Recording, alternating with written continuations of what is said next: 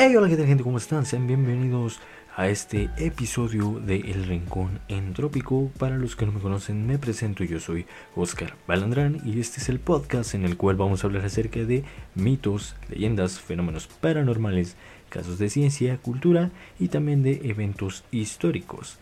Y bueno, pues el día de hoy vamos a hablar acerca de un episodio, eh, acerca de un tema, mejor dicho, bastante, bastante peculiar y bastante bueno eh, pero antes que nada quería darles las gracias a todos ustedes, que a ti especialmente que estás viendo este video, estás escuchando este audio.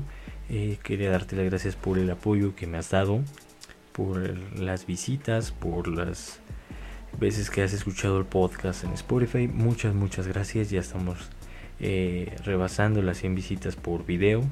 Y pues ahí, va, ahí la llevamos y pues nada, quería darte las gracias y me, voy a seguir esforzando por ofrecerles mejor contenido capítulo a capítulo. Y bueno, pues después de tanta guagua, bueno, ¿qué les parece si empezamos con el episodio número 4 del Rincón Entrópico? Comenzamos.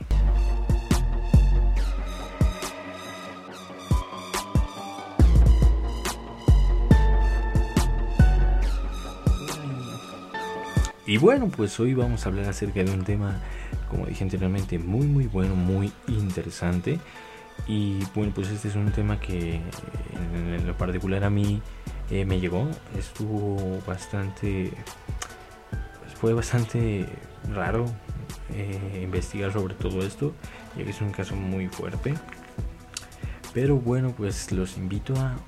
¿Qué les parece si vamos a, a empezar con esto para ver de, qué se trata. Bueno, pues comenzamos. eh, voy a leer bueno, a menudo nos encontramos con noticias que llaman algo la atención de los oyentes y de los lectores, ya sea porque hablan acerca de un nuevo acontecimiento que cambia para siempre los paradigmas de algunos creyentes, de un nuevo descubrimiento, de un resultado deportivo y básicamente de cualquier cosa. Pero hay algunos en particular que llaman completamente la atención y te clavan en eso, ya sea por su brutalidad, por su peculiaridad o por alguna otra cosa. Bueno, pues hay uno en particular que marcó la historia de un estado, de Aguascalientes. Una historia lamentable, desgarradora y brutal, que hoy día sigue sin resolverse como se debe. Señoras y señores, el día de hoy vamos a hablar acerca de caso de Dylan, el niño del contenedor. Bueno, pues vamos a empezar con este caso. Como bien, como bien dije, es sobre Aguascalientes. Eh, bueno, se centra en Aguascalientes.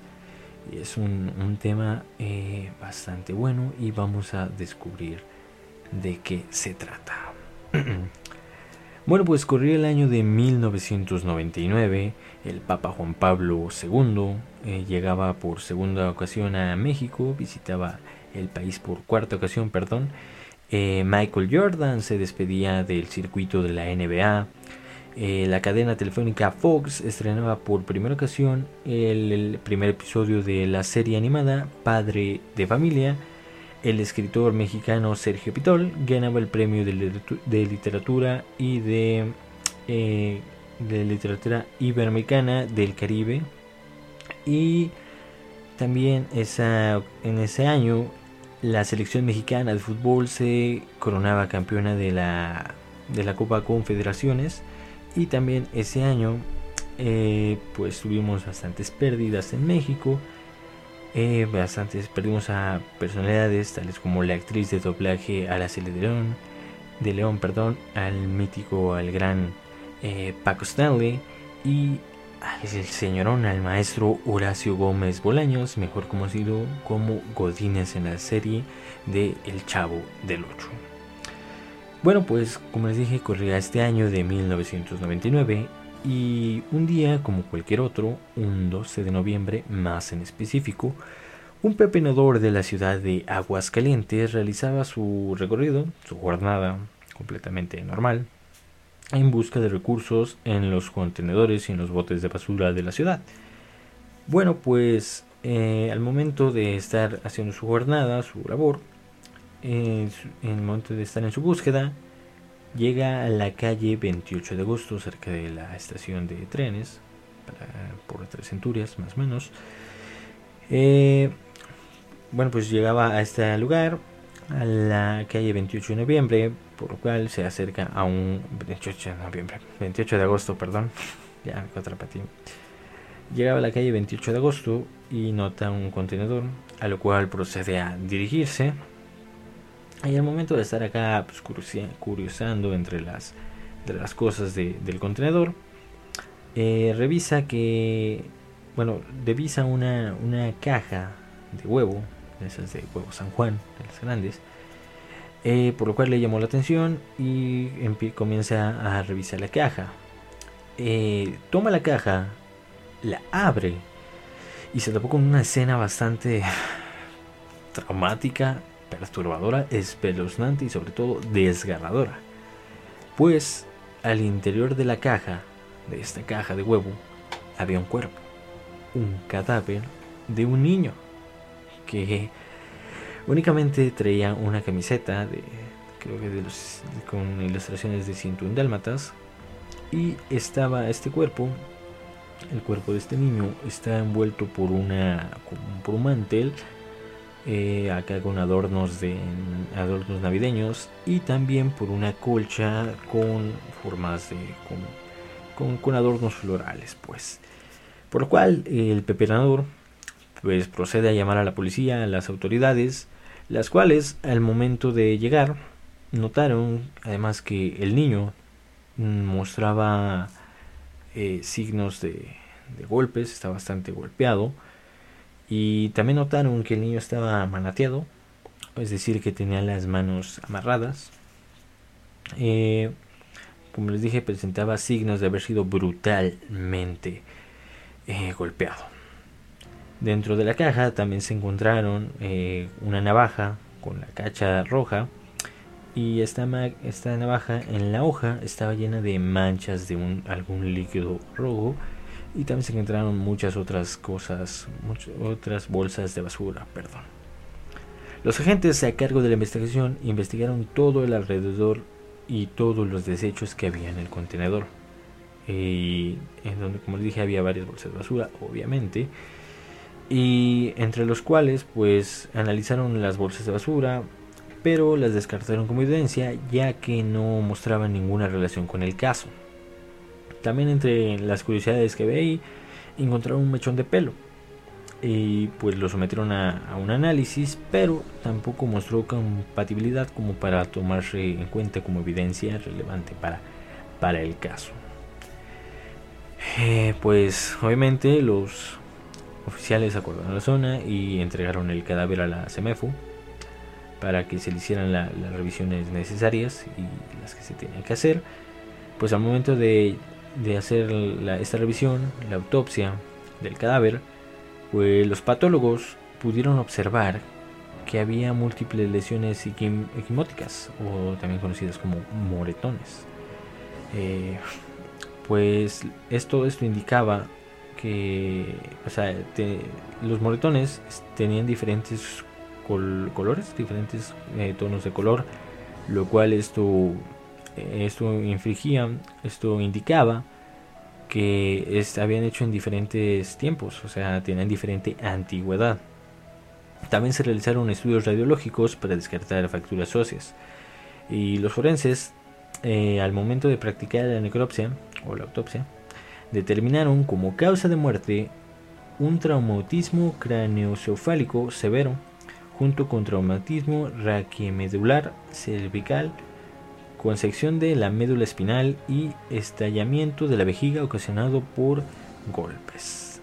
O sea, sí estuvo bastante brutal este asesinato, muy muy desalmado hacia este niño.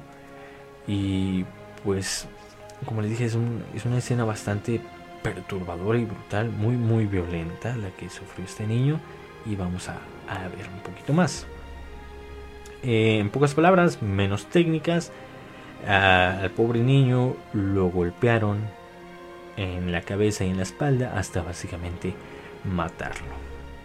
El Departamento de Química Forense realizó los exámenes ya protocolizados, los exámenes establecidos para este tipo de homicidios, en los cuales algunos de ellos, eh, todos estos exámenes se conservaron para futuras referencias y para en caso de que lo llegaran a necesitar.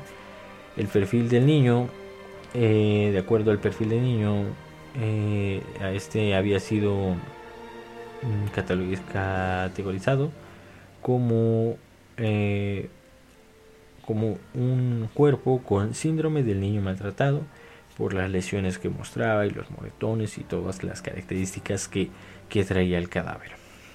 Bueno, pues con esto de inmediato se difundieron por todos lados fotografías del cuerpo, así como un boceto que realizaron los agentes para poder dar con alguien que conociera e identificara a la víctima y dar avance al caso como se debe.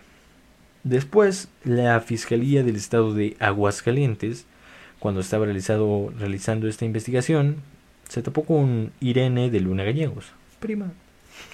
Bueno, por los que no saben, yo me, me apellido de Luna. Eh, pues esta señora trabajaba en la calle 28 de agosto y al momento de hacerle la entrevista rutinaria, eh, en, su en su testimonio dijo que aproximadamente a las 7.55 de la mañana, el 12 de noviembre, vio a un sujeto bajar de un taxi con una caja de huevo que con una caja de huevo blanca San Juan, de esas de las grandes, que iba y venía del contenedor sin paradero alguno, sin destino fijo, muy, muy sospechoso. Eh, Así que la, doña, esta Irene, decidió continuar barriendo la calle, normal para. Pues ya dijo, eh, X. No sé si usaban X en aquellos tiempos, pero me imagino que sí. Bueno, pues con todos esos datos, los agentes se dieron a la búsqueda del taxista, o sea, empezaron a buscar el taxista, o sea, fueron a, los sitios de taxi y decir, eh, llevaste a tal persona este día, con estas características. Eh, pero así continuaron todo, ese rato y se logró dar con el, con el taxista. El contrato se encontraron con el señor Jesús Muñoz Macías, quien informó que el 12 de noviembre de 1999 manejaba el taxi número 2187 eh, como a las 7.25 de la mañana frente a la central camionera y un individuo se le acerca y lo solicitó que lo llevara a la estación de ferrocarril lugar, de ahí llegando a, este lugar, le, le, pidió que mm, diera vuelta, se metiera a la calle 28 de agosto. Bueno, pues ya al momento de llegar a esta calle le dice, pues aquí bájame, ya aquí, aquí te pago y le pagó la menos esa cantidad de 13 pesos por el pasaje, por el servicio. Bueno, pues eh, después de esta descripción, la policía hizo un retrato hablado sobre, sobre el sospechoso, sobre el presunto. Se determinó que estaban buscando a un señor de unos 35 años de edad, delgado, alto, y se hicieron versiones tanto con, con capucha o sin capucha. Se hicieron estas dos versiones del retrato hablado. Al dar inicio con la investigación se detectó que en un hotel ubicado en la calle 28 de agosto se habían hospedado una pareja que tenía un menor de un menor de edad al que vestían de payasito para pedir limosna en los semáforos y en las calles. Bueno, pues, eh, pero no, resultó que no, que no era eso, que no eran ellos porque al momento de ir a hacerle la entrevista eh, los encontraron en San Luis Potosí con el niño vivo. Y como esta, hubo muchas otras eh, confusiones y, y casos falsos por ejemplo, en noviembre de, 1999 se recibió un, comunicado anónimo de que un niño, que el niño del contenedor era el hijo de una mujer que trabajaba en Querétaro y bueno, pues más tarde en esta localidad agentes de la policía ministerial encontraron a esa mujer pero con su hijo vivo. Luego de recargar, datos y seguir con la investigación, se reportó que una, mujer reportó que una mujer reportó que vivía en la calle 28 de agosto y que se le había perdido su niño, o sea que vive con tres niños y que este, está uno desaparecido, pero agentes ministeriales lo encontraron en la ciudad de los niños. Después otra señora reportó que su nieto se encontraba desaparecido junto con su madre desde hace mucho tiempo, por lo que se le localizó al papá de este niño desaparecido, y a la señora, al esposo de la señora, lo encontraron en Estados Unidos y el cual dijo no, pues sí, sí es mi hijo, identificó el cadáver, eh, por incluso por la camisa, ya ven que le dice que traía una de, los 101 dálmatas, pero al momento de hacer los exámenes de ADN, todos estos salieron negativos.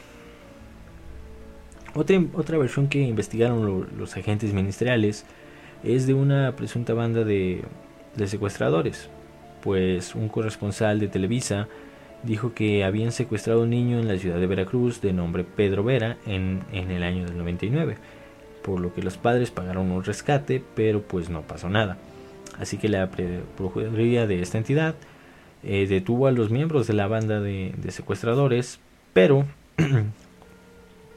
mm, pero eh, dijeron, estos dijeron que dejaron al niño en la sierra de Veracruz sin que la fecha se le haya pero a la fecha no se, no se localizó este, este, este niño que habían dejado en la sierra de Veracruz. Eh, pero de cualquier modo, estos los agentes fueron a, este lugar, a la ciudad de Álamo, Veracruz, donde obtuvieron muestras de sangre, eh, pero todos estos exámenes genéticos salieron negativos con el niño del contenedor. Por otra parte, eh, con este organismo de búsqueda de niños extraviados, una mujer del DF aseguró que la foto aparecía en el cartel que por miles de, lugares se distribuyó y que la Procuraduría de Justicia del Estado le, mandó a decir a, esta, a la Procuraduría que él era su hijo.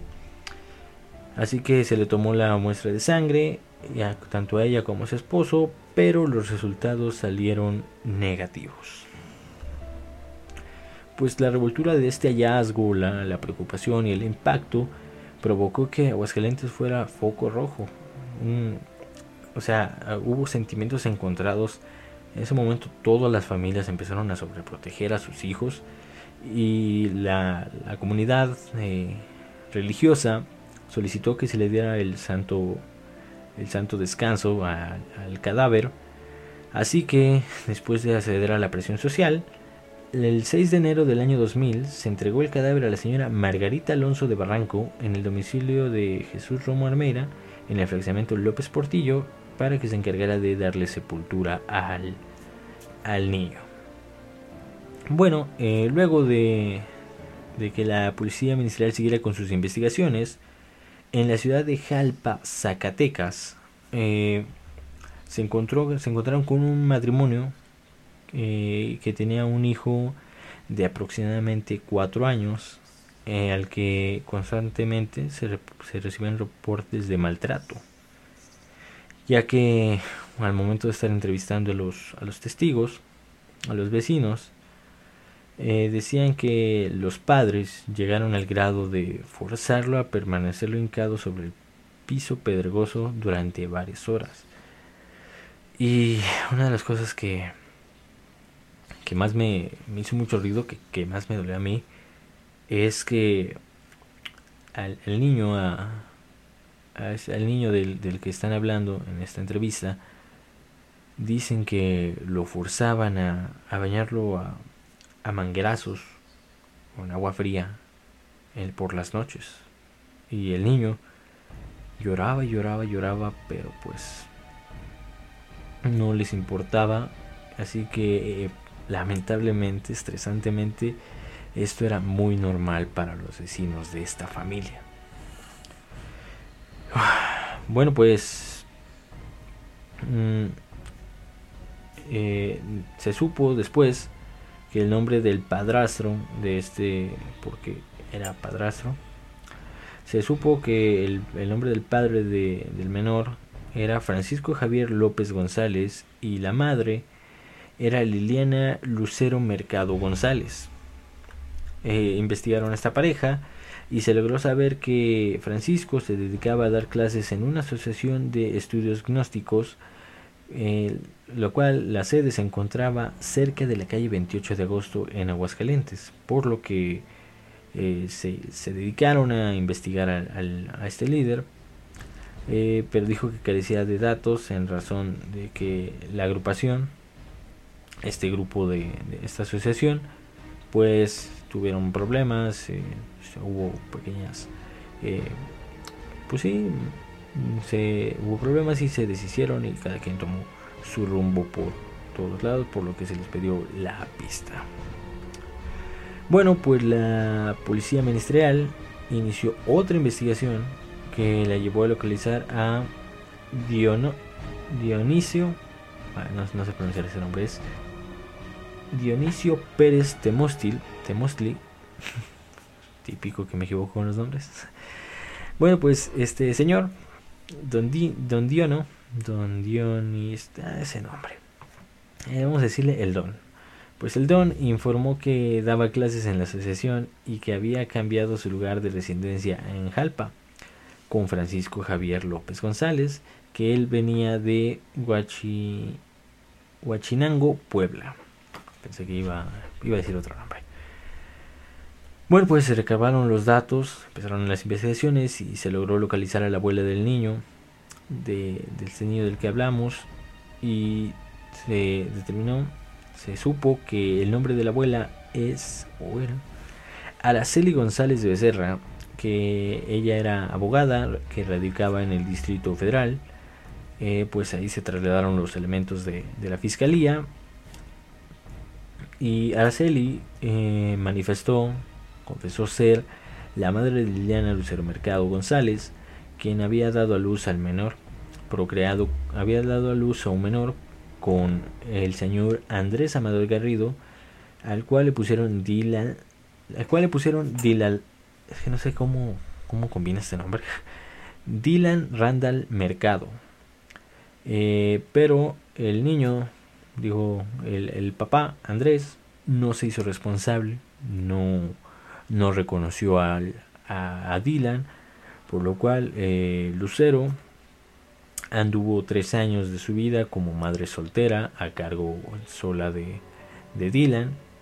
Después de tres años, eh, Lucero conoció a Francisco Javier López González en Huachinango, Puebla, y contrajeron matrimonio. Después de tiempo de, contraer matrimonio, se fueron a vivir a Jalpa, Zacatecas. Y bueno, además de esto, eh, a Liliana tuvo otros hijos eh, con este Francisco, con Francisco Javier. Y después en esta localidad, en Jalpa, llegaron noticias, o sea, le, llegaron las noticias a la abuela de que ellos estaban ahí. Y la, abuela, como, ya saben cómo es la abuela, ella ya supo, no sé cómo le llegó la información, pero llegaron rumores de que su, su nieto estaba siendo maltratado por Javier, por Francisco. Por lo cual, como toda abuela empoderada y amorosa, se lanza para Jalpa para tratar de obtener la, la custodia del menor, yendo con las autoridades del DIF, eh, pero obviamente se, da un aviso antes de, se da un aviso a los padres.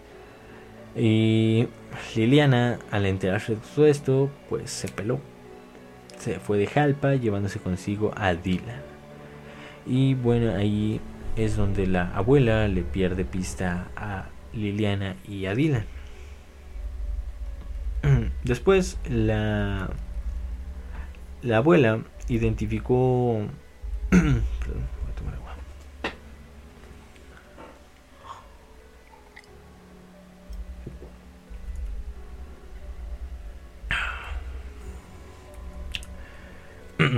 bueno pues la abuela identificó esta eh, identificó la, la colcha la que les había mencionado la de la de flores la, identificó porque dijo que, que esta colcha de las flores había pertenecido en la familia por más de 20 años.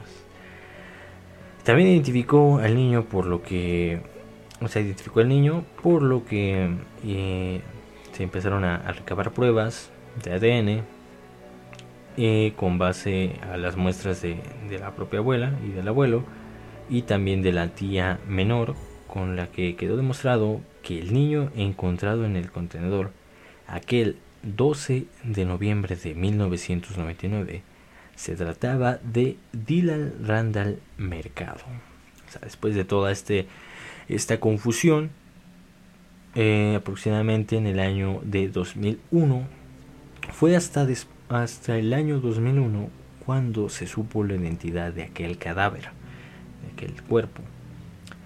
Bueno, pues pasaron dos años para que se supiera todo esto.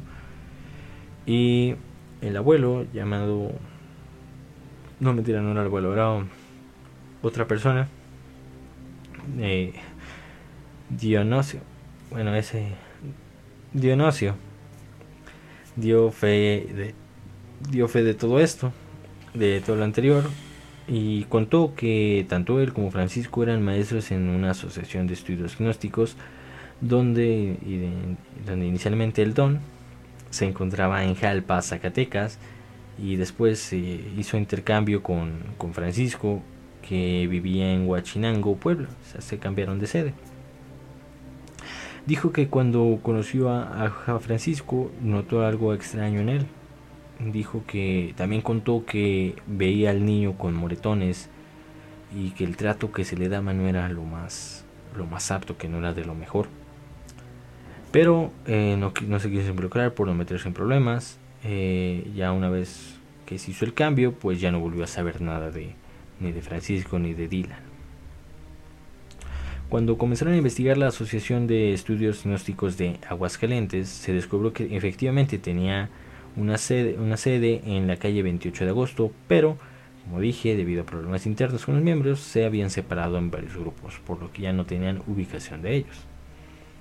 Y otra cosa, ¿recuerdan al taxista del que hablamos hace rato?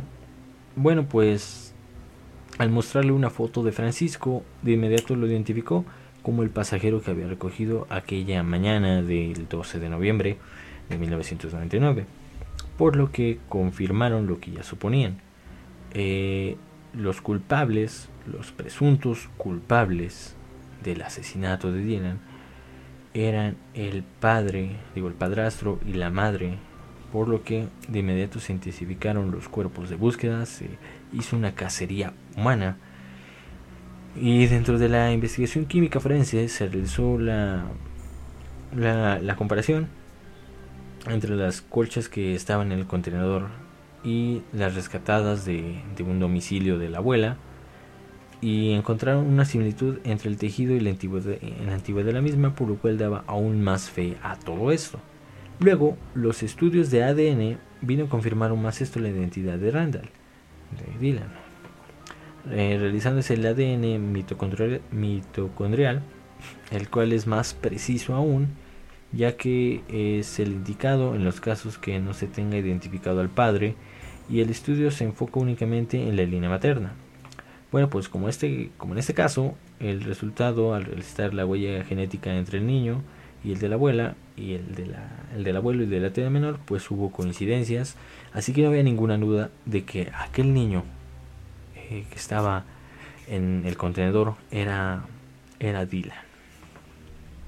Bueno, pues también hay que mencionar que en la, en la búsqueda del, de los agentes del Ministerio Público, así como de los agentes de la policía ministerial, se expandió a decenas de ciudades y poblaciones en el territorio nacional, tanto en, los, en, el estado de Jalisco, en Zacatecas, Michoacán, Colima, Guanajuato, San Luis Potosí, Tamaulipas, el Estado de México y el Distrito Federal, para poder encontrar al, al hombre más buscado en aquellos tiempos, bueno, uno de los más buscados, a Francisco Javier López González. También se pidió la colaboración de las procuradurías de todo el país, por lo que se permitió establecer como presunto responsable. Eh, se, se, determinó que este, este vato, Francisco, estuvo durante seis meses en Teocualiche y luego durante dos meses y medio se estuvo en Guadalajara donde preguntó por los trámites para adoptar a un niño, manifestando que había perdido al suyo, eh, que por esta razón quería adoptar a un menor. Por lo que eh, de inmediato se le, se le, se le notificó a las autoridades, de ahí se, se supo de su paradero y manifestó que vivía en Huentitlán de Abajo, en Guadalajara. No sé, no sé de dónde sea, pero bueno. Bueno, pues eh, habiendo entrevistado a más de 250 personas en casi 10 decenas de todo el territorio nacional, con la sintiendo que ya le pisaban los talones a Francisco, se solicitó a la población su ayuda para lograr la captura de este hombre originario de Huachinango, Puebla. Se descubrió que Francisco tenía muchas deudas por los préstamos que pedía antes de cambiarse de domicilio, ya que vivía en una, en una situación casi precaria porque no trabajaba. Fue descrito también como una persona huraña y, muy posesiva, sobreprotectora, que no dejaba salir a Liliana sola. O sea, este vato estaba muy obsesionado con ella. Y aparte era un huevón y un, era un, era zángano, básicamente. También se estableció que se descubrió que tuvo otro matrimonio antes de Liliana. Estaba casado con Anabel de la Cruz Hernández en Arteaga, Coahuila, con la cual tuvo un hijo eh, pero el, niño, este niño, tuvo una muerte muy peculiar. Murió en circunstancias sospechosas cuando apenas tenía dos años. Eh, lo cual se supo que el niño había caído supuestamente en su andadera por las escaleras en su domicilio en Encarnación de Díaz, Jalisco situación que vino a provocar el divorcio entre Anabel y Javier. Dos meses después de estar en Tecaliches, se mudaron a Guadalajara, en donde Francisco consiguió, de, ahí donde preguntó por los, los trámites de, de, adopción, y como dije, gracias a esta información, supieron que los lugares de residencia de, de, de estos homicidas era Huentitlán de arriba y Huentitlán de abajo. Por eso empezaron a buscar, pero la búsqueda no dio resultados.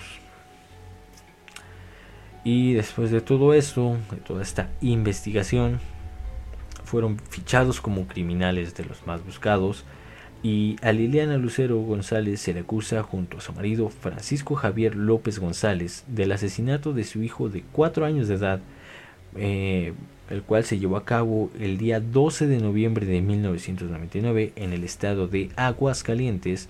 El cuerpo del pequeño fue descubierto en un contenedor de basura con evidentes marcas de, ataques y de violencia. En su momento los medios de comunicación, aquellos ayeres, los periódicos y los reporteros lo apodaron como el niño del contenedor. Eh, la identificación llevó casi dos años para que supieran de quién, a quién estaban tratando, o sea, quién era el, cuerpo. Y ese que tan canijo estuvo la investigación que hasta el FBI se tuvo que involucrar en este caso.